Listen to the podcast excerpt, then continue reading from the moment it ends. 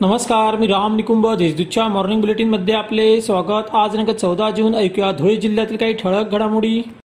जिल्ह्यात वटपौर्णिमा उत्साहात साजरी करण्यात आली. सुहासिनींनी विधिवत वटवृक्षाचे पूजन करून पतीला दीर्घ आयुष्य लाभावे म्हणून आराधना केली.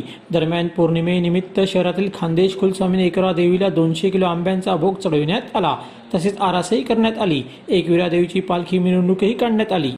धुळे शहरात गेल्या आठवडाभरापासून वीज पुरवठा विस्कळीत झालेला आहे. त्यामुळे मंगळवारी काँग्रेसच्या पदाधिकाऱ्यांनी साखरी रोडवरील वीज वितरण कंपनीच्या कार्यालयावर धडक दिली. अभियंत्यांकडे समस्या मांडल्या.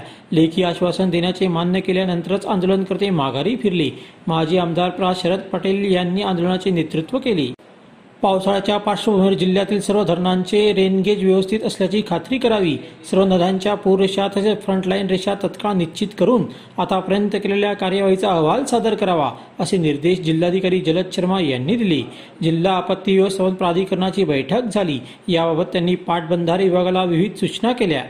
विमा एजंट तथा अवैध सावकार राजेंद्र बंब याच्या पोलीस कोठडीची मुदत आज दिनांक चौदा रोजी संपल्याने त्याला दुपारी न्यायालयात हजर करण्यात आली. न्यायालयाने त्याची कारागृहात रवानगी केली आहे. दरम्यान आझाद नगर पोलिसात दाखल एका गुन्ह्यात बंबला उद्या पोलीस ताब्यात घेणार असल्याची माहिती पोलीस सूत्रांनी दिली. माल वाहतुकीचे वाहन सोडून देण्यासाठी पंधरा हजार रुपये लाचेची मागणी करणाऱ्या धुळे वन परिक्षेत्राच्या वनपाल सुनील पाटील यास अटक करण्यात आली आहे. त्याच्या विरोधात गुन्हा दाखल करण्यात आला. धुळे सीबीच्या पथकाने ही कारवाई केली.